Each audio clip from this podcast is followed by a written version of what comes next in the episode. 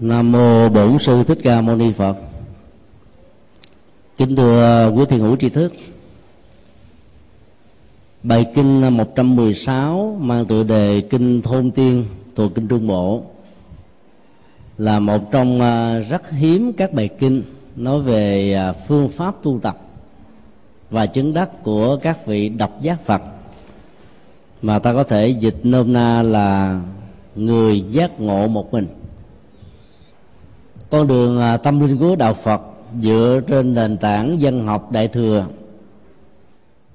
được phân định thành à, ba giai đoạn.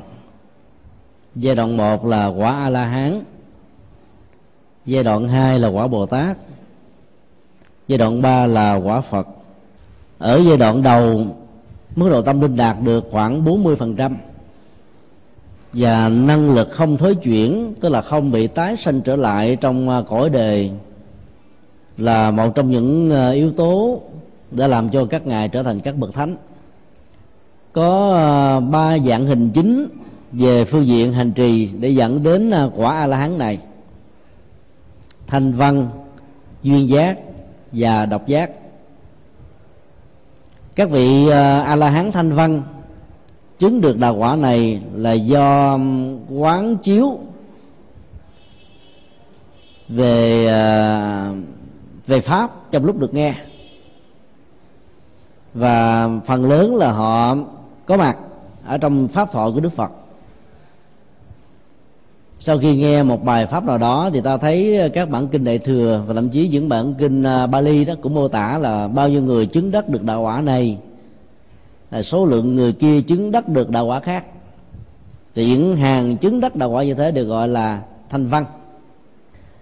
Loại a la hán duyên giác đặt trên nền tảng sự giác ngộ bằng cách quán chiếu về học thuyết nhân duyên. Theo chiều thuận hoặc là chiều nghịch. Mà nghĩa nôm na của đó là tổng thể tương tác và tương thuộc giữa mọi sự vật hiện tượng, hiện hữu ở trong cuộc đời. Cái này nương cái kia mà có, nương cái kia mà tồn tại, nương cái kia mà mất dạng, nương cái kia mà hoại diệt truy tìm ra nguyên nhân đầu tiên. Với à, các danh xưng là thượng đế hay là sằng sáng thế, chỉ là một ngộ nhận về phương pháp luận đối với kiến thức vũ trụ bao la mà mình nắm không hết.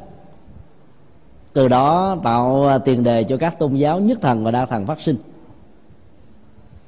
Do đó à, chứng đắc đạo quả duyên giác đó, thì chính yếu là nằm ở phần tu tuệ và chứng đắc đạo quả um, thanh văn cũng là tu tuệ.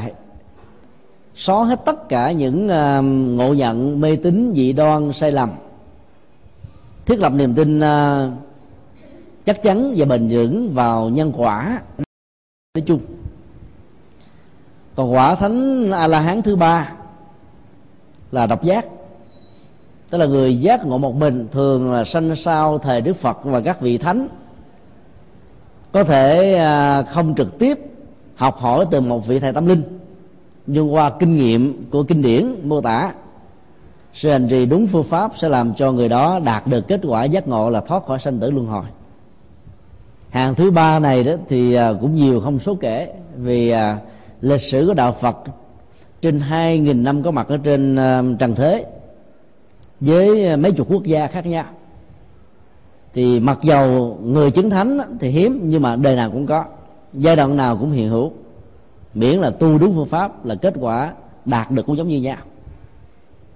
Rất hiếm các bản kinh mô tả về phương pháp tu tập của các ngài độc giác.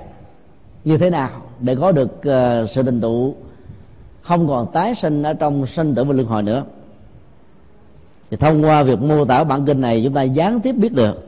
Mặc dù ờ, sự mô tả hết sức là ngắn gọn và đơn giản. Trước nhất là bản kinh này được đức phật nói tại núi isigili.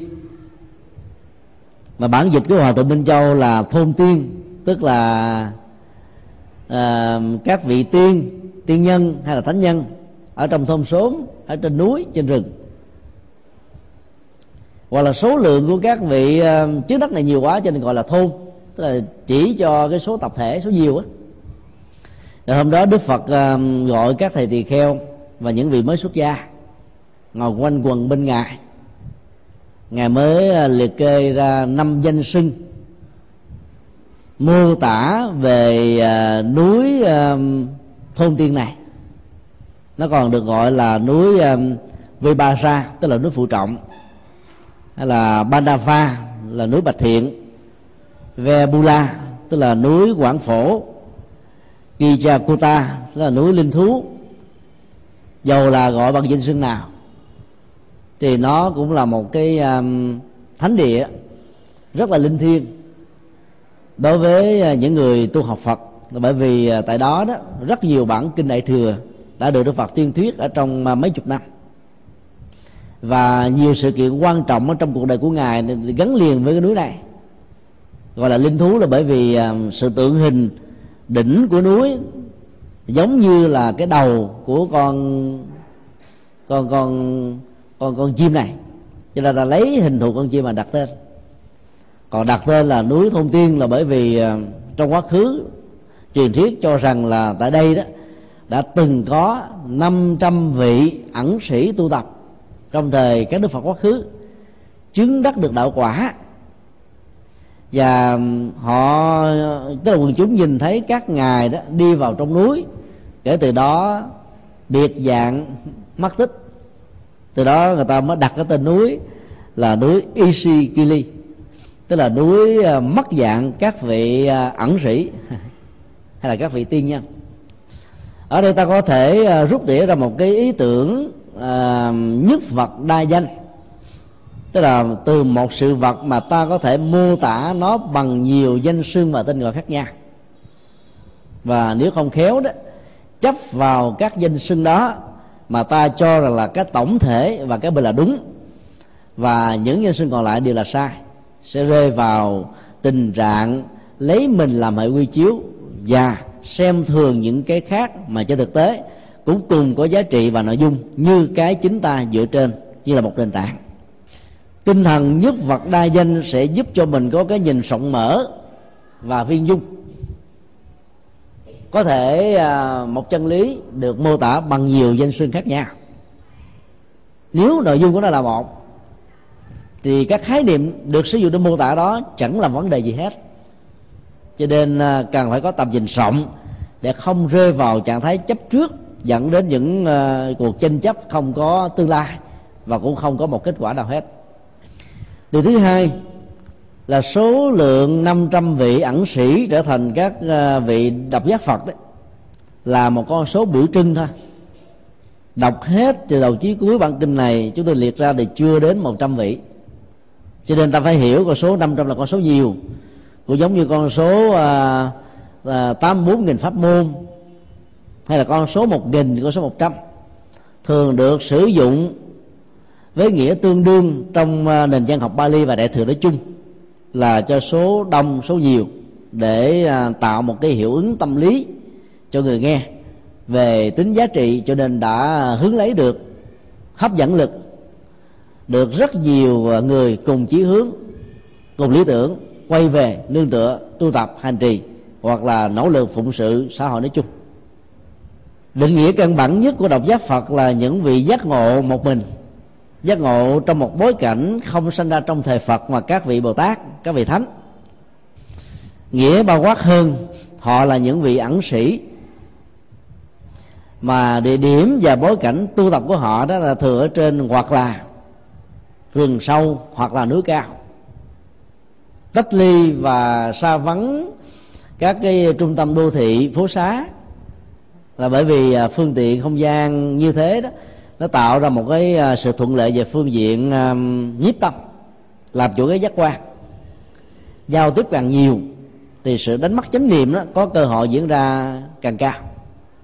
Cho nên uh, tu tập trong giai đoạn đầu đó với kinh nghiệm của đức phật và các vị đệ tử thánh của ngài là hạn chế một cách tối đa sự giao tiếp.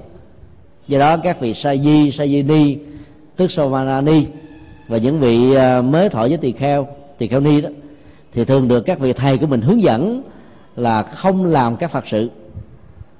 Tức là hạn chế việc phát triển ờ, phương diện từ bi mà đầu tư việc phát triển trí tuệ ta.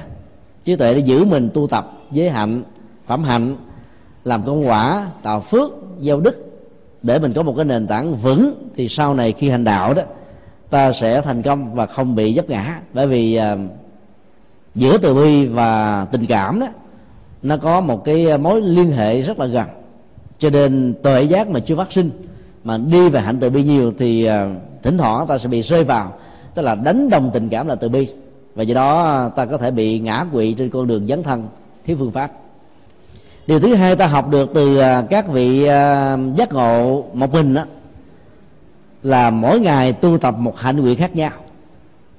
Bây giờ ta thường gọi là pháp môn cái pháp môn ngày nay thường giới hạn ở trong uh, những cái phổ quát như là thiền tông tịnh độ tông mật tông hay là pháp hoa tông tam lượng tông chân dân còn khái niệm pháp môn ở trong thời phật thì khác nhiều lắm.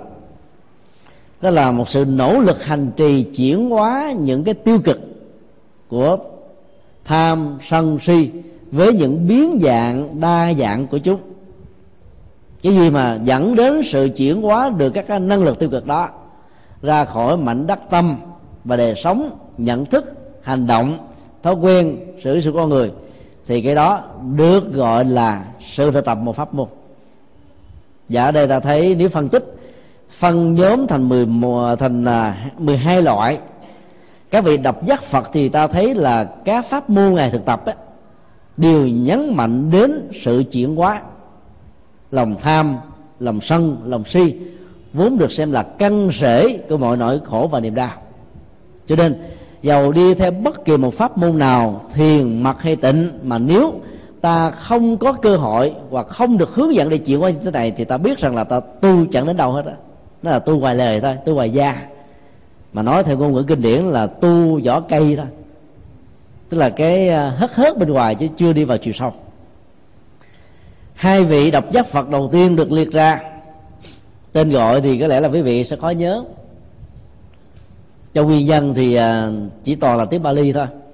Bao gồm mà ngài Aritha Ubaritha Taga ờ, uh, Gasikhi Yasasi Sada Satna Biyadashi Gandhara Bindola Ubasatpa Nitha Tatha uh, Satava Bavitatha Samba Suba Methula Athama Athasumega Anitga Sudatha vân vân.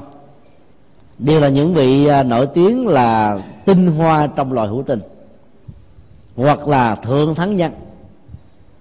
Cái vị độc giác phật này được gọi là là tinh hoa của con người và các loài hữu tình nói chung ở đây ta thấy là cái à, tinh tế và cái khôn khéo trong việc sử dụng ngôn từ đó là mức độ vừa phải. Mặc dù theo kinh tạng Bali độc giác Phật, hay là thanh văn duyên giác mà quả chứng tôi đa là a la hán đó, là nó cũng ngang bằng được như là quả phật thôi. Có điều là các ngài tu sao? Từ sự hướng dẫn của đức phật. Cho nên là quả a la hán cũng là cái quả vị cuối cùng. Còn đạo phật đại thừa thì cho rằng nó chỉ là một à, phần ba chặng đường tâm linh thôi mà cái mức nâng cấp quan trọng và gần kề nhất đó, đó là bồ tát hạnh tức là dấn thân phụng sự xã hội. Và đỉnh điểm cuối cùng là bảo sở tức là quả phật. Cho nên trong lịch sử phát triển Phật giáo đã từng có những cái mâu thuẫn rất là gay gắt về quan điểm và sự khác biệt giữa vị trí tâm linh của các vị a la hán và bồ tát. Rồi có nhiều người rất là nặng lời phê bình chỉ trích các vị a la hán bao gồm thanh văn, duyên giác, độc giác là những vị ích kỷ, nhỏ nhoi, đi theo hạnh tiểu thừa. Chúng tôi cho rằng đó là một sự ngộ nhận vô cùng tai hại. Nói như thế là một sự phỉ bán các vị thánh nhân. Dầu ta có tu theo đại thừa cỡ đi nữa, ta vẫn hiểu và vị a la hán nó cũng ngang bằng như là bồ tát thôi. Bởi vì nếu phân tích 10 à, địa của bồ tát và các từng cấp tâm linh tu tập của các vị a la hán thì ta thấy nó cũng giống nhau. Ngôn ngữ của kinh điển đại thừa thì phong phú hơn sâu sắc hơn chi tiết hơn phân tích hơn. Còn ngôn ngữ kinh điển Bali là mô tả ngắn gọn dễ hiểu. 20 vị độc giác Phật này đó được gọi là tinh hoa hữu thình và thượng thắng nhân. Thượng á, là ở đỉnh cao thắng là siêu việt hơn như vậy thượng thắng nhân là người đạt được đỉnh cao của tâm linh hay là trở thành một cái người đặc biệt hơn những người bình thường? Chúng tôi cho rằng cái từ như thế là từ à, vừa phải mà lại mô tả được cái đỉnh cao tâm linh mà con người hành giả có thể đạt được. Cách đây à, nửa tháng thì à, tại chùa Phổ Quang tăng ni Phật tử thành phố Hồ Chí Minh à, được đón tiếp long trọng vì tổ sư à, đề thứ 12 dòng truyền thừa Ga Quang Rupa đến từ Bhutan.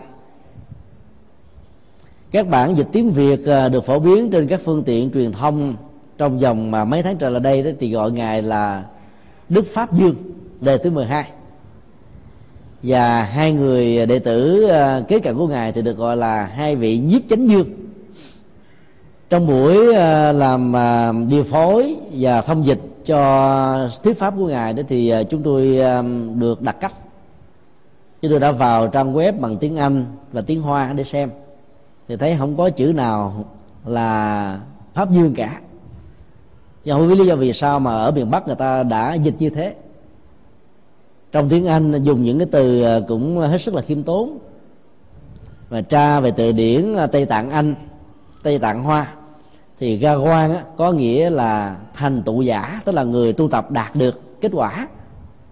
Một cái từ rất là khiêm tốn mà ngày xưa đó thường sử dụng cho các vị độc giác. Từ gì dùng cho các vị ẩn sĩ tu tập có thành quả thôi. Còn rút ba có nghĩa là thiên thiên long. Thì, thì à, tương truyền đó vị tổ sư đầu tiên của trường phái này đi tìm một mảnh đất mà nơi đó có chín con rồng bay lượn trên bầu trời, rồi tiếng sấm rồng đã làm cho vị này có cảm giác rằng đây là một ờ, đất linh thiêng. Cho nên tới đó để mà tu tập. Và từ việc tu tập này mà đạo Phật với hình thái của dòng truyền thừa này được phát triển. Cho nên dòng đã được mang tên là dòng Thiên Long, tức là rồng trời. Tức là nghĩa đen của chữ ga quang rút ba là thế thôi. Đất nước ờ, Bhutan ngày nay đã sử dụng ờ, tên Thiên Long, tức là rút ba làm tên nước ở trong dân gian chỉ trong vòng khoảng ờ, gần 5 triệu dân số mà đạo Phật dòng rút ba này đã trở thành như là quốc giáo. Cho thấy là cái tầm ảnh hưởng của dòng truyền thừa này rất mạnh ở đất nước Bhutan bây giờ. Là mấy trăm năm qua nó cũng đã từng như thế thì chuyến à, hoàng pháp lần thứ hai tại Việt Nam và là lần đầu tiên tại à, Sài Gòn đó. Của vị tổ sư đời thứ 12 này. Là nhân à, nhân trong 10 năm kỷ niệm 700 năm dòng truyền thừa có mặt ở trên cuộc đời này. Do đó chúng tôi đã dịch đúng với cái nguyên ngữ tiếng tây tạng và các cái thuật ngữ được dịch tương đương ở trong tiếng anh. Cho nên không sử dụng cái từ pháp dương hay là nhiếp chính dương vì những cái từ như thế làm cho người ta thần thánh quá. Rất nhiều à, tăng ni à, và phật tử thắc mắc, thì tại sao à, được gọi là pháp dương? Vì pháp dương là một cái thuật ngữ dành cho đức phật, vua của chánh pháp. Còn các đệ tử của ngài không ai được gọi là vua của chánh pháp cả. Giáo hội phật giáo việt nam ngày nay sử dụng cái từ mà chúng tôi cho rằng nó cũng không được hay, đó là pháp chủ. Chỉ chủ bằng với chữ vương tôi nghĩa là vua của pháp, để chỉ cho vị lãnh đạo tinh thần tối cao nhất của giáo hội phật giáo việt nam. Ta có thể có nhiều từ à, kiêm tốn hơn để sử dụng. Ví dụ như à, trước năm 75 giáo hội thống nhất và nhiều giáo hội trước đó sử dụng cái từ là tăng thống. Mà trong tiếng Bali có một cái từ tương đương là Sangha Raja, tức là tăng vương, tức là vua của giáo hội, vua của tăng ni. Nó giống giống như cái từ giáo hoàng, tức là vua của giáo hội thiên chúa giáo vậy đó thì vậy nó là một cái từ mặc định của giáo hội để chỉ cho vị lãnh đạo tinh thần và hành chánh cao nhất của một quốc gia. Chứ nó không mô tả về cái cấp độ tâm linh và sự làm chủ tâm linh về phương diện giáo pháp. Do đó những từ như thế được xem là rất hay. Còn từ pháp chủ hay là pháp dương mà chỉ cho những vị lãnh đạo tối cao đó, là một từ nó hơi vượt quá những cái à, quy định truyền thống trong đạo Phật. Ngay cả Đức Đạt Lai Lạt Ma là lãnh đạo cao nhất của Phật giáo Tây Tạng, là không có một vị tái sanh nào được xem là ngang bằng với ngài. Thì nghĩa đen của chữ chỉ là biển tuệ đó. Đa Lai Lạt Ma là biển trí tuệ, chứ không nói rằng là ngài là pháp dương hay là pháp chủ gì cả. Bản thân ngài khi viết ở trong tự truyện thì có một đoạn như thế này những người Tây Tạng xem tôi là Phật sống đời thứ 14 của Đức Bồ Tát là Phật Quan Thế Âm. Phật tử thế giới xem tôi là một à, đại hành giả, mang niềm vui với lòng từ bi trên toàn cầu. Còn bản thân tôi tôi chỉ thấy mình là một tu sĩ bình thường. Trong tiếng anh ngài dùng là a common monk. Chúng tôi cho rằng là cái cách khiêm tốn như thế hết sức là sâu sắc. Mà nó thuận hợp với đạo lý và triết lý tu tập hành trì của đạo phật cho nên là các đệ tử của các vị thầy đó thường có khuynh hướng là đề cao và tăng bốc về thầy mình lên. Đó là điều không nên. Vì nó đi ngược lại cái truyền thống tâm linh của nhà Phật là không thần tự cá nhân. Ta có những cái thước đo để đánh giá được đâu là một vị thánh, đâu là một vị phàm. Thánh ở bao nhiêu phần trăm và phàm là bị ờ, lúng lúc ở trong cõi dục, cõi sắc cõi sắc như thế nào. Nó có tiêu chí hết bằng những thước đo tu tập rất là rõ ràng ở trong kinh tạng Bali và ta đã phân tích rất là nhiều bài kinh về trước.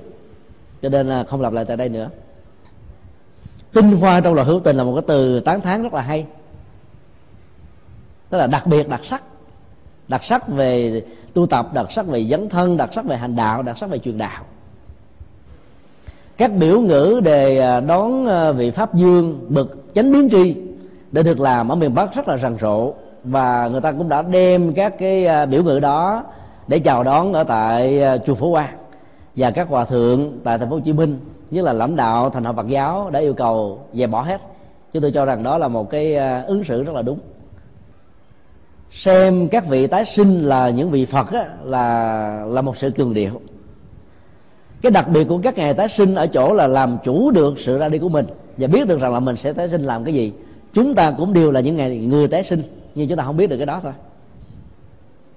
Thần thánh quá là một yếu tố có mặt ở trong phật giáo mật tông mà nếu chúng ta mạnh dạng phân tích về um, tử thọ đó, của các ngài đó, thì chúng ta sẽ hết sức ngạc nhiên. 11 đề dòng truyền thừa của Nga Quan Rupa chỉ có một ngày sống trên 60 tuổi còn phần lớn là chết ở tuổi 30 đến bốn mấy. 14 đề Đạt Lai Lạt Ma thì Đạt Lai Lạt Ma thứ 14 hiện tại này là sống trên 65 tuổi, còn phần lớn cũng sống ở bốn mấy tuổi. Và nhiều dòng truyền thừa khác của ờ, phái áo giải, phái mũ đỏ của Phật giáo Tây Tạng cũng diễn ra một cách tương tự như thế.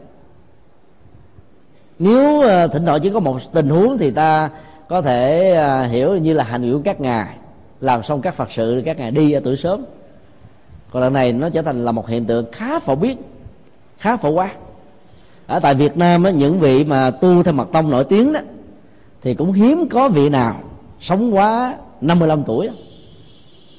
đó là một cái thống kê mà ta có thể đông đo tính điếm từ Tây Tạng cho đến Trung Quốc, Nhật Bản, Việt Nam và Bhutan, Nepal nơi nào có Phật giáo mật tông truyền bá thì nó đều có hiện tượng phổ quát như thế. Những vị tái sinh đều sống dưới 60 tuổi. Trong khi đó, các trường phái khác của thiền, của mặt thì sống 80 tuổi 90 tuổi, trăm tuổi là chuyện thường. Cho nên thần thánh quá sẽ làm cho chúng ta dễ dàng mê tín. Mà nó ngược lại với à, truyền thống tâm linh của đạo Phật nói chung. 20 vị độc giác Phật này được gọi là những người tu tập theo hạnh không tham ái vượt ngoài mũi tên bắn của sanh tử. Như vậy ở đây chúng ta thấy là cái được gọi là tinh hoa trong lời hữu tình và là thượng thắng nhân đó là do chuyển hóa được lòng tham ái mà ra. Đó là cái phương pháp tu, nó là một pháp môn. Mà tham ái được chia làm ba dạng, dục ái, hữu ái và vô hữu ái. Dục ái, cái là sống bằng sự đam mê tính dục với hình thức là vợ chồng, tình yêu và những sự đắm nhiễm về à, các cái à, sự hưởng thụ các giác quan liên hệ đến chúng một cách trực tiếp hay là gián tiếp. Nó phần lớn là hành động của chúng ta. Còn hữu ái là mong mỏi mình à, có con là có tái sanh. Tức là tiếp nối sự hiện hữu ở đời sau. Thì các vị tái sanh đều rơi vào tình trạng hữu ái hết mà theo truyền thống kinh điển gốc và kinh điển đại thừa thì hữu ái vẫn còn là cái um, sự giới hạn. Dĩ nhiên là um, phần đông các ngày tái sinh đó, là làm chủ được sự tái sinh của mình thông qua sự phát nguyện. Tức là sau khi chứng đắc được rồi phát nguyện dấn thân vào trong cuộc đời để làm các phật sự. Nếu ta đọc vào tự truyện của các vị lạc ma tái sinh được xem là thần thánh hay là phật sống đó thì các ngài trình bày rất là khiêm tốn. Ví dụ như ngài nga quan rút ba đại thứ um, 12 này đó, thì nói rằng là tôi chỉ có thể nhớ được ờ, rất là ngắn rằng là trước khi tôi chết tôi có di chúc uh, trở thành một cái người làm đạo rộng rãi trên toàn cầu. Còn xa hơn thế nữa thì tôi không còn nhớ gì hết. Rồi giờ vào trong uh, tu viện sau khi được phục hoạt tôi được uh, huấn luyện tu học tâm linh hướng dẫn bởi các việc bậc thầy cho nên tôi trở thành như là người của ngày hôm nay. Cái phong cách của ngài hết sức là khiêm tốn. Nhưng mà đệ tử của ngài thì lại tăng mốc lên do đó ta tin vào tự truyện vẫn tốt hơn là tin vào sự cương điệu của tăng bốc. Để ta không rơi vào những cái tình trạng thần tượng quá do đó chuyển hóa được năng lượng tính dục. Năng lượng bị tái sinh à, theo nghiệp ở trong sanh tử luân hồi.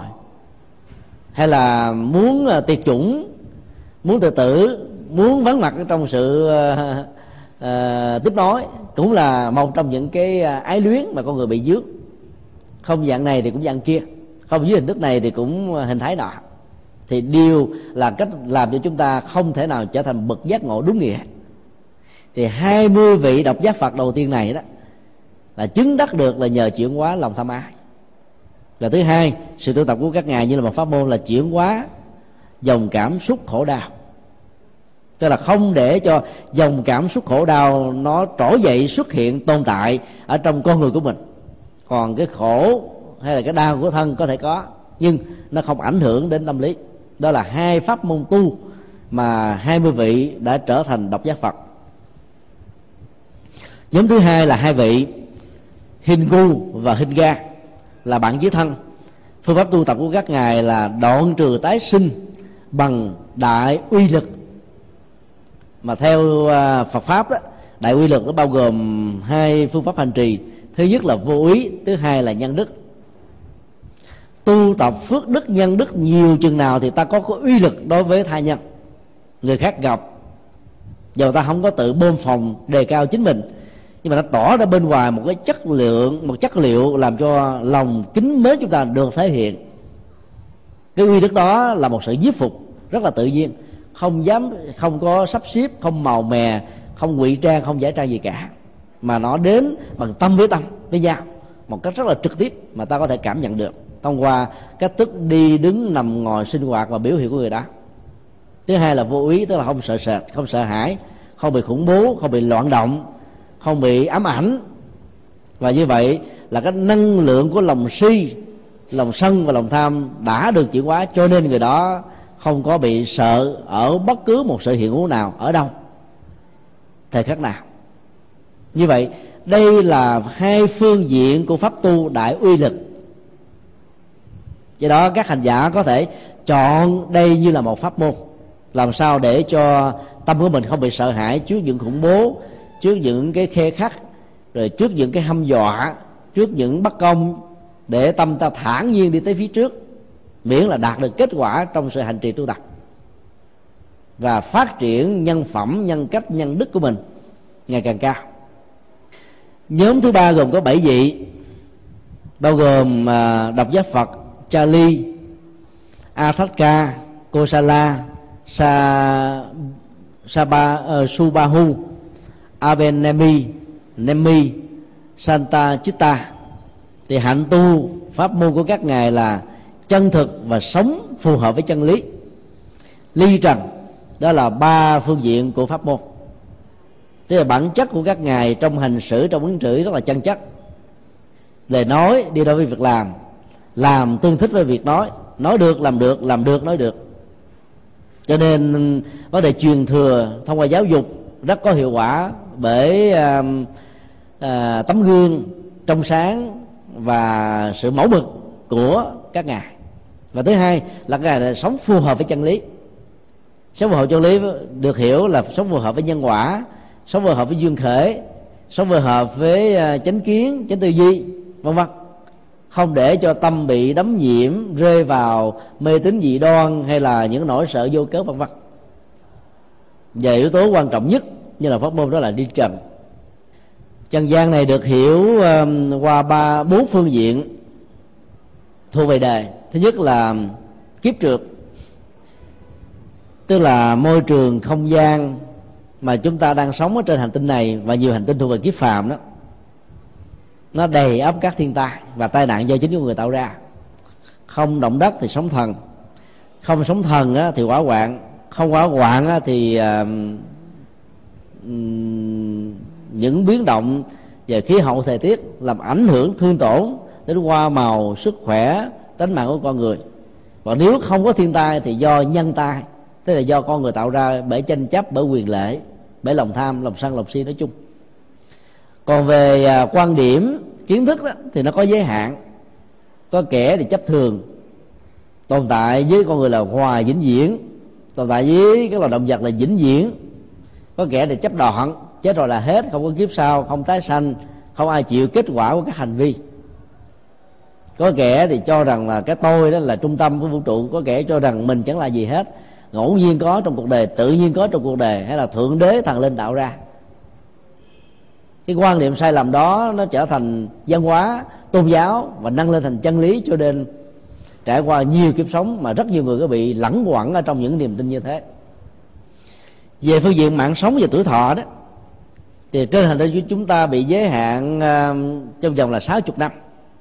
Được xem là trung bình. Gần đây thì nâng lên thành 70 năm hiếm có ai sống trên 120 tuổi lắm. Trong khi đó một ngày một đêm trên mặt trăng đó, nó bằng ba chục ba chục ngày ở trên hành tinh này. Như vậy nếu sự sống của con người mà có mặt ở trên trển đó, thì trung bình nó sẽ bằng là ba chục lần với con người chúng ta. Nếu chúng ta sống tuổi thọ trung bình là sáu chục năm thì con người trước đây trên hành tinh khi họ đang còn sống và hành tinh này có sức sống đó nó phải là là là ba chục dân à, sáu chục là bao nhiêu à? Một nghìn tám không à? Một nghìn tám trăm năm. Thì từ đó các cái mô tả về sự khác biệt giữa các hành tinh A, B, C mà kinh điển thường gọi là các cái cảnh giới trời đó một à, năm ở đây bằng một nghìn năm ở chỗ khác một nghìn năm ở đây bằng là một dạng năm bằng trăm dạng năm ở chỗ khác là chuyện rất là có thể có và tin được. Bởi vì cái múi giờ không gian và thời gian ở các nơi nó khác nhau. Cho nên tuổi thọ theo đó nó cũng có sự khác biệt. Về phương diện chúng sinh thì à, con người can cường năng quá và có nhiều đấm trước bởi các dục vọng. Do đó đó là những cái yếu tố mà làm cho con người trở nên là phàm tục. Do vậy là muốn ly trần là chúng ta phải à, là vượt qua những cái khó khăn của um, uh, môi trường rồi khó khăn của kiếp sống khó khăn của kiến thức của mạng sống và của ờ, các chủng loại con người, màu da, sắc tộc, tôn giáo khác nhau. Để tâm lúc nào cũng hướng về đạo, cũng đạt được sự cao thượng, không bị dướng dính, thì người đó sẽ đạt được ờ, quả vị giác ngộ và giải thoát. Nhóm thứ tư gồm có 8 vị độc giác phật tên là kala, ubakala vichita chita, anga, banga guti, chitta và basi. Pháp môn tu của các ngài là bỏ chấp thủ, vốn được xem như là gốc rễ của khổ đau. Như vậy, sự chứng đắc được độc giác phật ở đây đó là dựa trên nền tảng không chấp thủ. Chấp thủ gồm có bốn phương diện, chấp thủ cảm xúc, chấp thủ về thân, chấp thủ về tài sản, chấp thủ vào các thành quả do vì những chấp thủ đó mà con người bị trói buộc.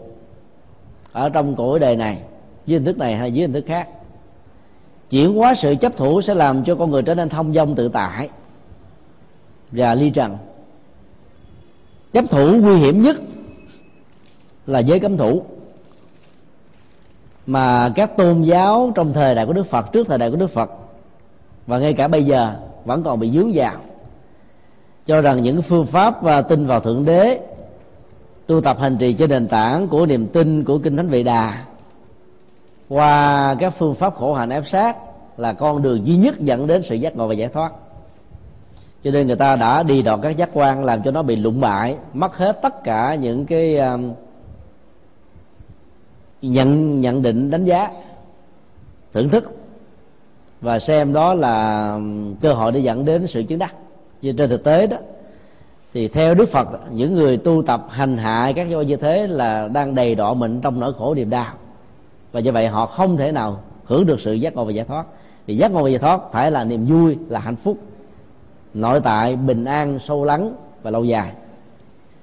Nhóm độc giác phật thứ năm gồm có chín vị, bao gồm Abba Rajita Satha, Bhavatha Sarabanga Loma Hansa Uchagamaya Achitta Agasava và Mano Maya với phương pháp tu tập của các ngài là đánh bại ma lực và đoạn trừ được các nạn ở đây ta thấy nó có một sự tương đồng với kinh điển nhà Phật thông qua pháp môn bốn tinh tấn là nỗ lực dứt bỏ các điều ác đã làm.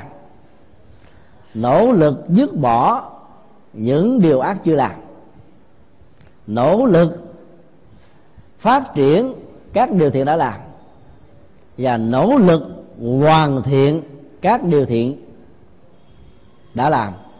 Như vậy, chưa làm và đã làm của điều thiện cũng phải phát triển một cách tối đa. Chưa làm hoặc đã làm của điều ác cũng ngăn chặn một cách tối đa. Thì người đó được gọi là đại tinh tấn. Mọi thành tựu trong cuộc đời đều dựa trên bốn tinh tấn, tức là bốn nỗ lực vừa nêu. Không còn có một phương diện nào khác từ ờ, nỗ lực tinh tấn đó thì con người sẽ ờ, vung trồng cho mình được một cái năng lực được gọi là ý chí sắt đá, hay là sức mạnh của ý chí. Từ đó, ý chí tạo ra một sức mạnh để vượt khó với những cái trong gai thử thách ở trong cuộc đời. Không còn là những thách đố đáng ngại, đáng về chừng, mà là lửa thứ vàng để cho tâm của chúng ta ngày càng mạnh, vững, đi đến con đường đạo một cách tốt đẹp hơn. Dân gian chỉ mô tả cái ý chí có lý tưởng của con người như là một năng lực điều khiển đưa ta vào quỹ đạo của sự đi tới phía trước đến đạt được sự thành công. Như là sắt đã được luyện thành thép và đá sừng sững trước ờ, phong ba bão tốt của cuộc đời. Nó vẫn là một sự ờ, mô tả có giới hạn thôi. Ở trong kinh điển nhà Phật mô tả cái ý chí mạnh của con người đi như là kim cương, có thể nghiền nát được các vật nhưng không có nào có thể nghiền nát được nó đá có thể bị mòn do nước chảy, có thể bị nghiền nát do máy móc, có thể bị lỡ và hư do bị ờ, động đất. Còn thép có thể bị chảy khi nhiệt độ nung trên 400 độ C. Cho nên nó không phải là những vật gọi là bền bỉ. Trong cái đó, cái lý tưởng hướng về điều thiện, điều tốt, lý tưởng tâm linh và những giá trị ờ, phụng sự lệ lạc trong cuộc đời đó, nó phải như là kim cương vậy thì con người mới có thể thành công. Thì tương truyền là đức phật. Trước khi à, ngồi thiền 49 ngày liên tục và bắt đầu dưới cội bồ đề thì ngài đã phát nguyện như thế này. Nếu không chứng được đạo quả thì dầu cho thịt nát xương tan, quyết không rời khỏi cội cây. Đó là một ý chí sắt đá, đó là ý chí kim cương. Và nhờ cái điều quyết tâm cao như thế cho nên à, con người đạt được những thành tựu. Như vậy là trong sự tu tập và à, chiến thắng các ma quân đoạn trừ được các nạn trong cuộc đời đó thì ta thấy trước nhất là nó khởi lên cái um, cái tác ý là muốn vượt qua muốn chuyển hóa. Và kéo theo cái tác ý đó đó là sự nỗ lực chuyên nhất tâm vào một mục đích và đối tượng không để tâm mình bị dướng dính hay là bị phân tán vào bất kỳ một đối tượng thứ hai nào.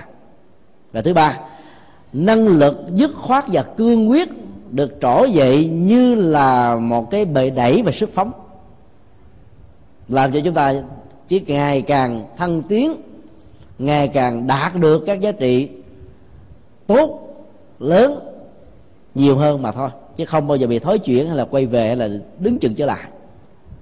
Và cuối cùng là tâm đó hướng về một mục đích và đạt được mục đích thì mới dừng. Đó cũng được xem là một pháp môn, tức là sự quyết chí trong tu tập chuyển hóa các năng lực tiêu cực là một pháp môn đoạn trừ ma quân và thành tựu thông qua sự tinh, tinh tấn.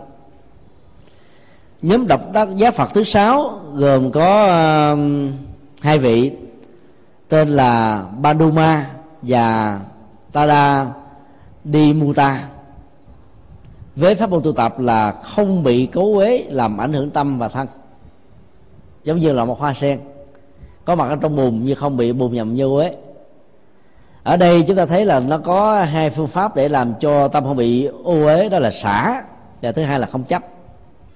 Dính vào cái gì là bị nhơ quế bởi cái đó. Chấp vào cái gì thì bị dướng liền cái đó. Cho nên phải tự tập hành xả, làm tất cả những việc làm như không bị thành quả của nó, dướng bận tâm và thân của chúng ta. Mà vẫn có trách nhiệm rất tốt, rất đẹp với đời, với người trong vấn đề dấn thân phụng sự giúp đỡ độ sinh. Các giác quan mắt thấy tai nghe mũi ngửi lưỡi nếm thân xúc chạm, ý tưởng tượng, vẫn giao lưu tiếp xúc với ờ, đối tượng thường ngày ở trong mọi không gian. Nhưng chỉ đơn thuần là sự thấy, sự nghe, sự ngửi, sự nghiết không kéo theo bất cứ bất cứ một sự chấp trước nào. Và vì tâm lý, thái độ, nhận thức và phản ứng nói chung dầu là thuận hay là nghịch thì người đó được gọi là đang sống trong trạng thái hành xả. Mà thiền sư phật hoàng trần nhạn tông gọi nó bằng một cái ngôn ngữ rất sáng tạo là ở đời vui đạo hãy tùy duyên. Tùy duyên là thuận theo quy luật thiên nhiên đói ăn, khát uống mà thì ngủ, để có sức khỏe, làm đạo dân thân. Không bị lệ thuộc vào hoàn cảnh, không bị để cho hoàn cảnh cuốn trôi mà vẫn có thể vượt lên trên hoàn cảnh để sống đẹp trong cuộc đời hưởng được cái chất liệu đạo ở trong cái phàm tục và cái bình thường. Và yếu tố uh, hành xả đối với ngài đó là đối cảnh vô tâm tức là không để cho ý thức nhị nguyên xuất hiện. Đối với thế giới trần cảnh thì sự tu tập được sẽ là có kết quả. Điều rất hay là chính phủ chúng ta nhân lần kỷ niệm 700 năm ngày mất của Đức Phật Hoàng Trần Nhân Tông sẽ hoàn tất các thủ tục. Công nhận và công bố ngài là danh nhân Việt Nam. Để tiếp tục đề xuất UNESCO công nhận ngài là danh nhân văn hóa thế giới. Và giáo hội Phật giáo cũng đã đề nghị với chính phủ biến cái ngày hoặc là ngày sinh 11 tháng 11 âm lịch, hay là cái ngày mất mùng 1 tháng 11 âm lịch là ngày quốc dỗ của Việt Nam, hay là cái ngày sinh nhật như là một cái ngày quốc lễ của Việt Nam chúng ta mong đợi cái ngày đó được có mặt. Bởi vì hiện nay các quốc gia đều trở về nguồn. Chủ nghĩa cộng sản của trung quốc không theo uh, mark lenin mà theo mao trạch đông chủ nghĩa cộng sản việt nam không theo mark lenin mà lại theo hồ chí minh. Thì ở đạo phật việt nam á, ta có một vị mà trên thế giới này không có người có một vai trò tương đương. Từ một vị vua đi tu thành tựu được à, sự tu tập của mình. Cho nên trước đây đó các vị tổ tôn vinh ngài là giác hoàng tức là một vị vua giác ngộ. Một vị vua các chất liệu uh, tự giác.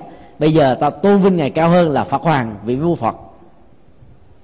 Plato ngày xưa đã từng mơ tưởng trong tác phẩm uh, Republic tức là quốc gia dân chủ quốc gia xã hội của mình đó có một uh, hình ảnh của nhà lãnh đạo tài ba lỗi lạc đức và tài song hành với nhau với một cái danh từ philosopher king hay là king philosopher là vua triết gia triết gia và vua. Thì ta đã tìm thấy được ở đất nước Việt Nam qua hình ảnh của Phật Hoàng Trần Nhân Tông. Vua là một triết gia triết gia là một nhà vua. Vua là một uh, vị giác ngộ vị giác ngộ là vua. Có nhiều bài học mà ta học được ở ngài. 35 tuổi làm thái thượng hoàng tức là rút lui để cho thế hệ con em của mình lãnh đạo đất nước. Với một cái niềm tin là tuổi trẻ sẽ làm được nhiều việc. Thế giới ngày nay những vị mà uh, ứng cử viên thủ tướng tổng thống mà khoảng 40 tuổi người ta cho là quá trẻ. Thủ tướng ba lan cách đây mấy năm là 36 tuổi. Vẫn chưa có ai phá kỷ lục như là phật hoàng trần nhân tông 35 tuổi làm thái thượng hoàng. Thế là vua ở tuổi trẻ mà làm thái thượng hoàng ở 35 hiếm ai về, về hưu ở 35 tuổi và sau đó tiếp tục uh, phụng sự cho đất nước đến 9 năm. Rồi tu tập uh, thêm vài năm với những cái thành quả phụng sự thống nhất các cái trường phái thiền thì địa lâu chi uh, và những trường phái phổ biến khác trở thành một giáo hội duy nhất. Đó là một cái mô hình đạo phật lý tưởng ở trong một quốc gia. Mà nhờ tâm lực trí lực và tấm lòng của ngài ngài đã thành tựu được như vậy và tâm chỉ của ngài cũng là xả, thông qua thái độ vô chấp bằng cách là vô tâm đối với mọi cảnh vật. Và nó tương thích với à, pháp môn tu tập của hai vị độc giác phật ở đây, là vô cấu uế.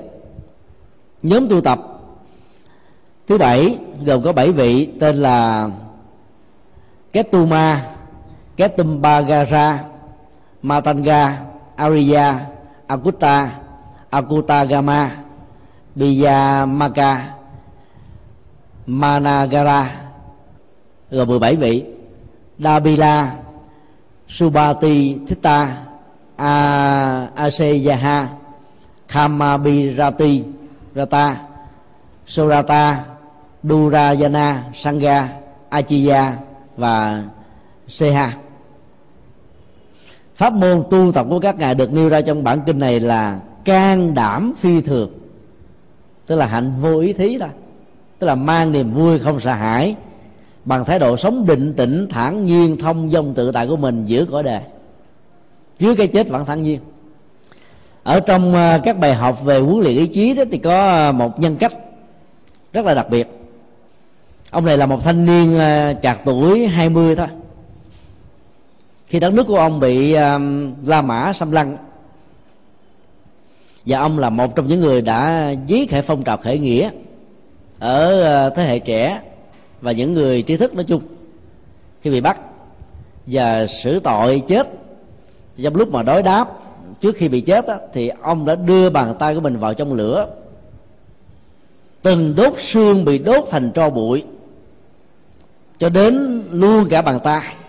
Ấy thế mà vẫn gọi là hiển hách ngang nhiên đối thoại với vị vua xâm lăng từ đó, ông mới trình bày cho nhà vua này thấy rằng là nỗi khổ đau của các dân tộc bị áp bức trong sự thông tính sẽ làm cho họ phải hoặc khởi chiến đấu cho đến bằng cùng. Cảm động trước cái lời nói đanh thép và hành động ờ, không sợ hãi như thế, nhà vua này đã tha các tử tội và tử tù và tù binh. Và thiết lập một cái quốc gia đó là hỗ trợ cho đất nước mình xâm lăng hơn là lấy quyền lợi kinh tế về phía bản thân mình. Cái giá trị đó là nhờ vào cái hành động can à, phi thường như thế. Ở đây à, pháp môn tu của một vị vị à, phật độc giác này là can đảm phi thường. Cho nên sự vô ý của chúng ta thông qua sự định tĩnh thản nhiên trước tất cả những nghịch cảnh khó khăn sẽ làm cho rất nhiều người khác cùng đứng dậy để à, đóng góp xây dựng cho những mục đích cao thượng hơn, có ý nghĩa hơn. Trong lịch sử của đất nước Hy Lạp đó thì nó có một cái à, giống dân tên là Sparta. Mà vị vua của à, dân tộc này đó phải được huấn luyện từ nhỏ là khi lên 6 tuổi thì phải được đưa vào trong rừng để sống chung với các thú dữ như là beo, gấu, chó sói nếu cậu ta đưa tồn tại thì sẽ được đưa về để làm vua.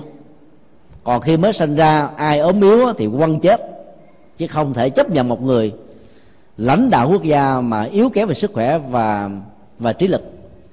Sống một mình ở trong rừng ở cái tuổi sáu mà có thể đấu tranh vật vả để tồn tại được thì dĩ nhiên người đó có một cái à, ý chí phi thường lắm.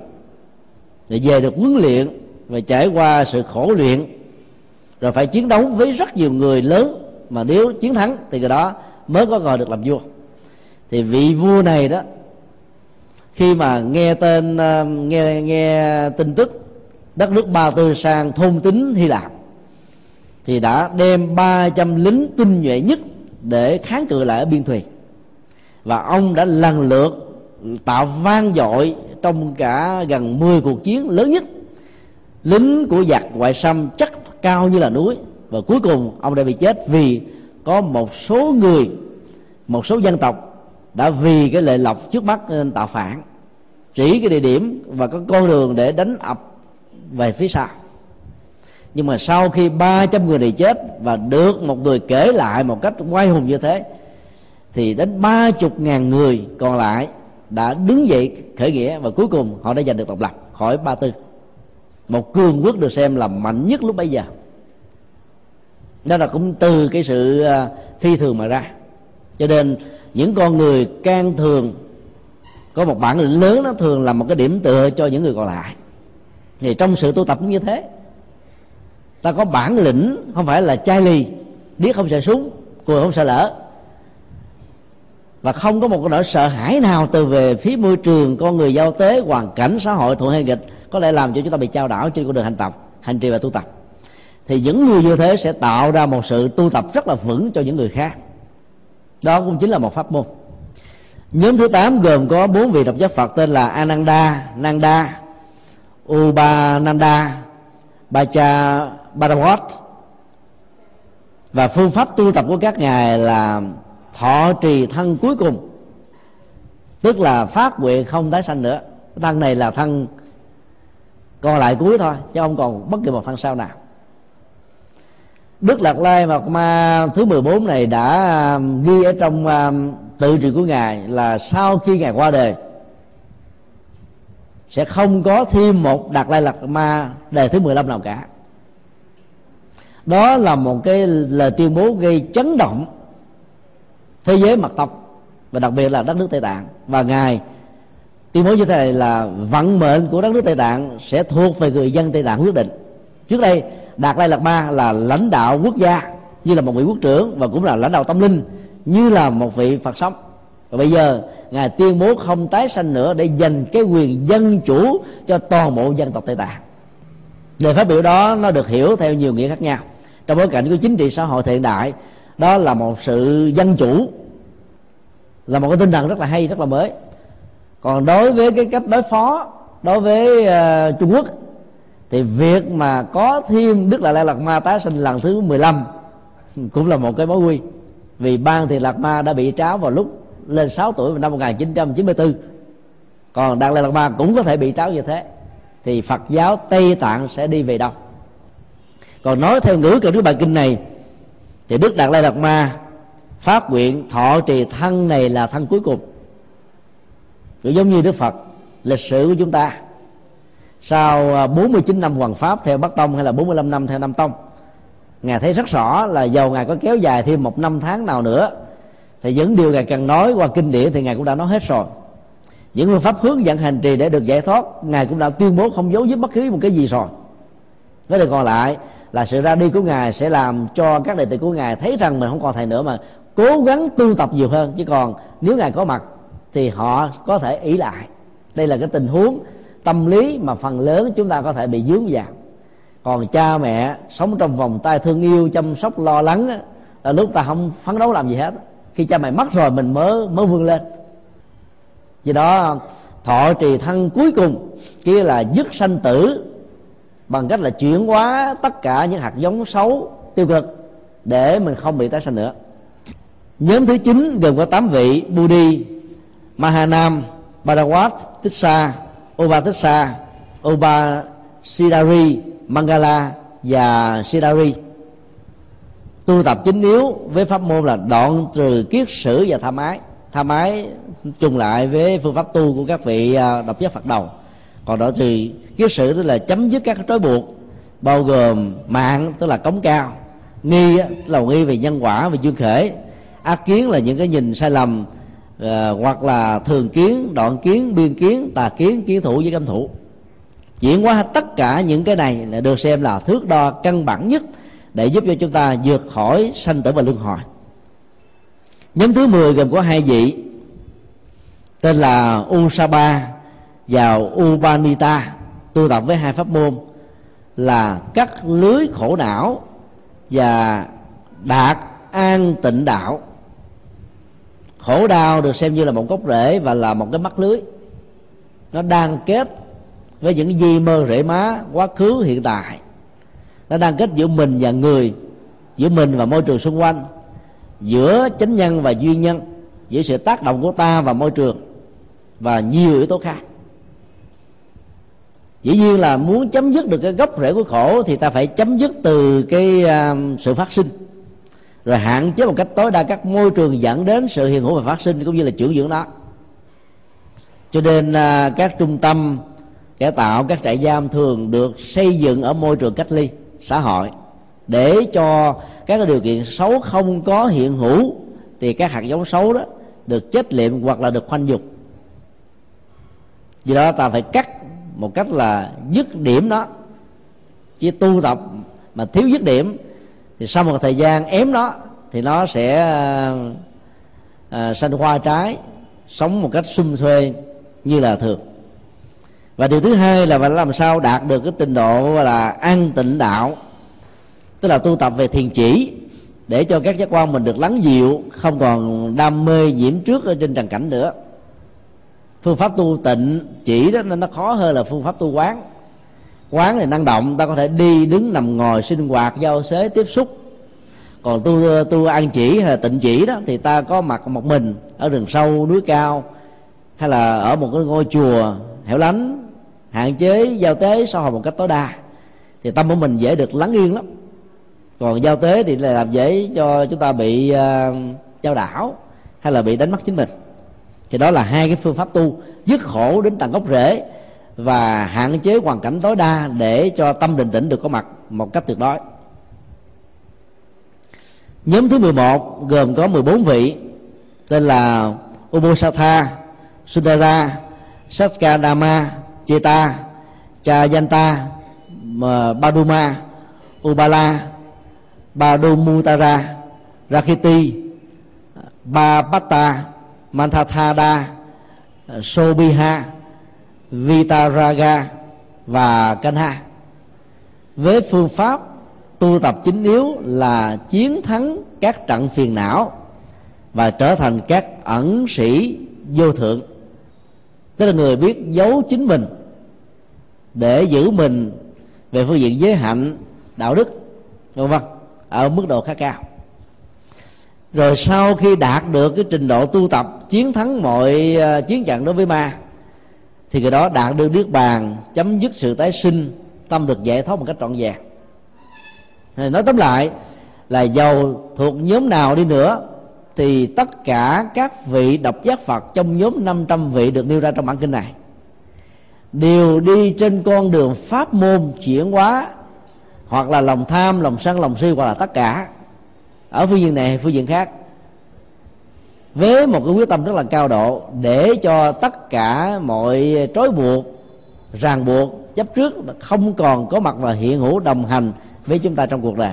Thì lúc đó, tâm được giải thoát, tuệ giác được giải thoát và ta thấy rất rõ được sự giải thoát đang có mặt ở trong bản thân mình.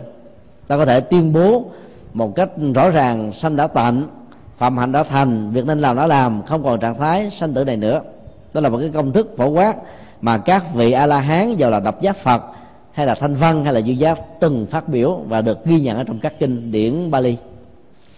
Nói tóm lại, phương pháp tu tập của độc giác Phật, tức là những vị giác ngộ một mình, có một ý nghĩa giáo dục cho chúng ta rằng là những nỗ lực chân chính, giàu ra đề trong thời Phật hay là không gặp thời Phật, giàu có được bậc thầy hướng dẫn một cách đến đây tới chốn hay là ta tự học trong kinh nếu đi đúng phương pháp, thì kết quả đạt được cũng giống như nhau. Từ đó, ta rũ bỏ được các mặc cảm rằng mình sanh trong thời mạt pháp.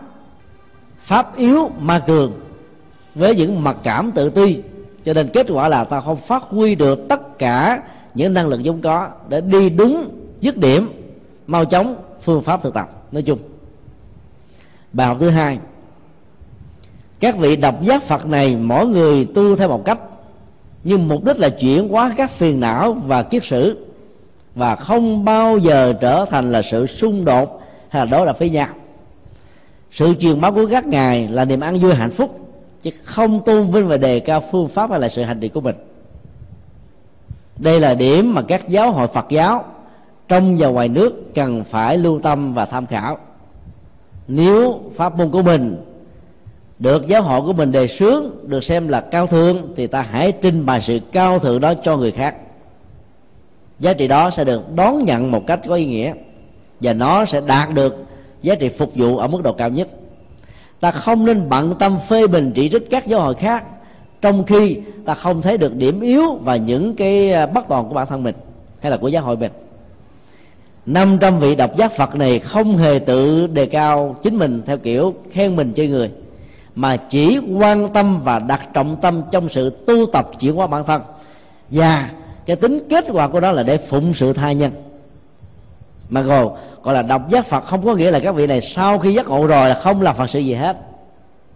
Được hiểu một cách rất là sai lầm ở trong truyền thống phát triển của phật giáo. Đến độ cho các ngài là những kẻ tiểu nhân, những kẻ tiểu thừa, chỉ biết sự giác ngộ giải thoát cho riêng bản thân mình, còn không cho ai cả nói như thế đã làm cho đạo phật bị hiểu theo một góc độ hết sức là sai lầm mà thiển cần. Chúng ta là những người phàm kẻ tục, chưa giác ngộ mà học được phật pháp, vài ba buổi thôi, còn có thể có tinh thần dấn thân phụng sự, huống hồ là các vị a la hán tu tập giác ngộ tự riêng bản thân mình, thì ta biết là cái năng lực hành trì và nỗ lực phấn đấu, ý chí của các vị đó là ghê gớm lắm. Vượt trội hơn chúng ta trăm nghìn lần thì tâm lượng của các ngài phải rất là to, rộng. Cho nên sự giác ngộ đó cần phải được chia sẻ. Và trên thực tế, trong lịch sử, các ngài đã từng chia sẻ cho tha nhân. Trong đó có chúng ta. Chúng tôi xin à, kết thúc bài kinh tại đây.